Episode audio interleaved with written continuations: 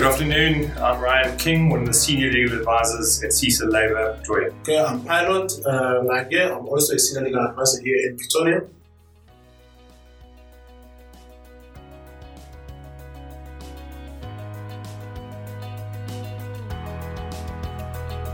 So today's topic is five things to boost your HR. And uh, the first topic is to sort out your employment contracts.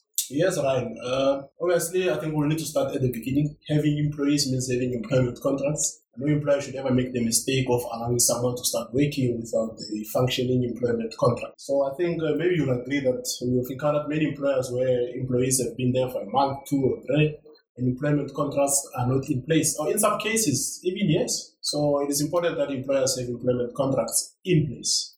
I think there's this misguided perception that although the Basic Conditions of Employment Act applies, irrespective of whether there's an actual contract of employment in place or not, the importance of having very uh, well drafted contracts is, is of absolute uh, empirical nature because contracts are not just the basic conditions of employment. Certain clauses relating to restraints of trade, uh, conflict of interest, or aspects dealing with confidentiality of the employer are covered in that contract. And if you don't have a, a signed agreement, you can't enforce those clauses. Yes, right, correct. I mean, uh, if you're only going to rely on the basic conditions of employment, unfortunately, that will only favor the employee and the employer will be unable to enforce any form of uh, misconduct or discipline in the workplace if employment contracts are not in place. More especially the things that you just mentioned, which are crucial to the survival of any business. I mean, confidential information, restraining your employees from stealing your customers, and all of those factors can only be in an employment contract. The Basic Conditions of Employment Act does not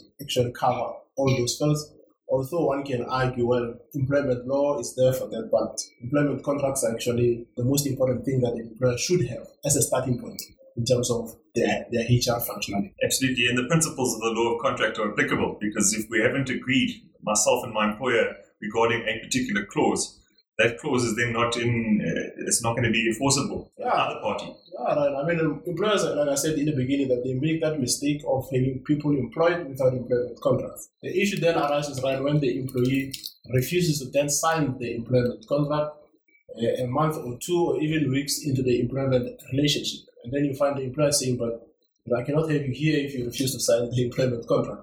Like you said, then the basic conditions deems that person being an employee. Therefore, you cannot just simply terminate their services. Okay, so I think to ensure that you are covered, you're covered properly, uh, ensure that you have contracts signed with all your staff, and ensure that you are well protected, particularly when it comes to aspects of your business regarding confidentiality and similar clauses, uh, restraint of trade, if you are in a very specialized field.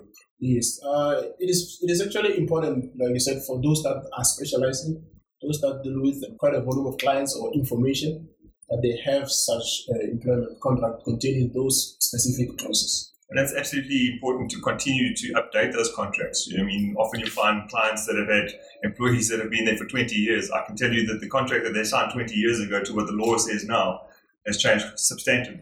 Yeah, no, the, the law changes quite often, maybe perhaps not as often as people, uh, or I think as, as often as people don't think it does. So it is important that you update, make sure that your contracts are fresh all the time. It, is no use saying you signed an employment contract 20 years ago, like, like you said, because the law has changed significantly since then. So it is important that you, you know, update your employment contracts, your disciplinary codes, and all of those terms and conditions of employment that you had then. Make sure that they are relevant today. So there's our first tip for today is going to be ensuring that your contracts of employment are up to date and current. The next one we're going to discuss is backing up data and files. This is a problem, man. You know, this is a serious problem. Uh, I mean, we can maybe speak from our own experiences where employers have lost some documents, warnings in our case perhaps, where then they say this employee had this warning, but the warning is no longer there or they cannot find it. It is important that uh, employers actually use a cloud-based system where they can back up their information. Yes, you can still have hard copies in your office or wherever you're, you're storing them, but a, a, cloud sort of storage ensures that you always have them at the, at the tip of your fingertips in terms of always having access to them whenever you want to. I mean, they can go missing. They can be natural disaster, fire, theft, and all of those things. So if you don't have them backed up anywhere, it's a serious problem. You know, and it often doesn't seem like a major issue until you realize that when you need these documents, they're not available at all, and then suddenly it becomes a problem. Yeah, it, it becomes a problem most especially in disciplinary hearings, where the employer is of the view or obviously honest view that this employee does have a warning, progressive discipline was followed, but there is no physical document to show that. And obviously that means that employee gets away with it. An employment contract again, Department of Labor comes for an inspection, the employer suddenly realizes that on employment contracts because wherever they were, either they broke in or something happened to them. So I mean there are many examples we, we can give, but I think the fundamental point here is make sure all your documents are backed up and we advise also that have a cloud-based system where you back up all your documents. Absolutely. So then the server on a cloud-based system is off-site, so it cannot be damaged with, say, for instance, a fire that you had at your, your workplace. Yes. So there we go. There's our second top tip, just to ensure that all your data is protected and saved in an appropriate manner that you are able to then retrieve it fairly easily. So our third top tip is stay open to seeking new forms of talent. Often you simply think you have the skills already in the workplace that are going to assist you and run you, your business effectively. But you may be closing yourself off to potential new talent and new, new prosperities that may exist with staff. So we are suggesting that we find a, a channel that allows that communication to flow fairly freely. And we've suggested that having, for instance, a footer on your website or a emailing link that allows potential new candidates to, to get in touch with you and send their CVs through to you, we suggest that you have something of that nature to try and keep the flow of potential candidates coming in. Uh, yes, Ryan. Uh, I think in investing in, talent will also include, you know, attracting that same same talent. Uh, investing in talent means retaining your current employees and also trying to attract other potential employees from elsewhere. So perhaps having people that visit your your website sending you a CV can also be a good way of attracting and also perhaps maybe uh, investing in better talent. Because uh, sometimes people visit your website, they like what they see, they like the work in, environment that is perhaps displayed there on, on the website. Some of them might be interested in perhaps knowing more or maybe working for you, and there isn't anything perhaps on your website that will actually interest them in a, in a way to send their CVs. And there's value in having a diverse set of skills coming into your business. It's not always the run of the mill standardized uh, model employee that may be the one that works. Sometimes fresh eyes and a new talent may just boost your business. Yeah, I mean, it, it is also a cheaper way instead of going through uh, a recruitment specialist to find talent for you. Sometimes you can just attract the talent by having a way for them to communicate with you or come in into your business. So there you go. There's our third tip for you today to find a novel way of creating that communication channel to allow for the, the those potential talent uh, talented employees to, to get in contact with you. The fourth step we want to discuss today is your disciplinary code and how important it is. Updating it and distributing it is vital I think it's crucial to say the least. Uh, we, we touched on this updating and obviously ensuring you have the correct documents with the employment contract. So I'll also advise that you know employers should perhaps consider when employees sign the employment contract that they also sign the disciplinary code. I mean, in some instances, they might argue after updating it, it's a bit, you know, it's not practical for me to have each of my client staff members sign the employment contract, the disciplinary code. But if they sign it at the beginning when they were employed with the employment contract, it makes it a bit easier. Of course, if you're going to now update it, you know, you might again say, but you know, having to go to every person to have them sign might be a waste of paper and all of that. But unfortunately, when it comes to disciplinary hearing, we need to see or we need to we need to actually prove that this employee was aware of this disciplinary code. So once you you update it, try and make sure each and every employee signs. If not, find an alternative way of ensuring that this particular employees cannot later come and say, but I didn't know of this disciplinary code. A disciplinary code of conduct effectively creates a rule within the workplace. And you can only take disciplinary action against an employee when there's an established rule in that workplace. So, how does one establish a rule? There's a variety of ways of doing it, as you indicated correctly, Pilot. At the inception of the employee signing his contract, he can sign a copy of his code of conduct. But there are a variety of other ways of bringing it to employees' attention. Often, most companies have meetings in the mornings or once a month where certain aspects of working environment are discussed.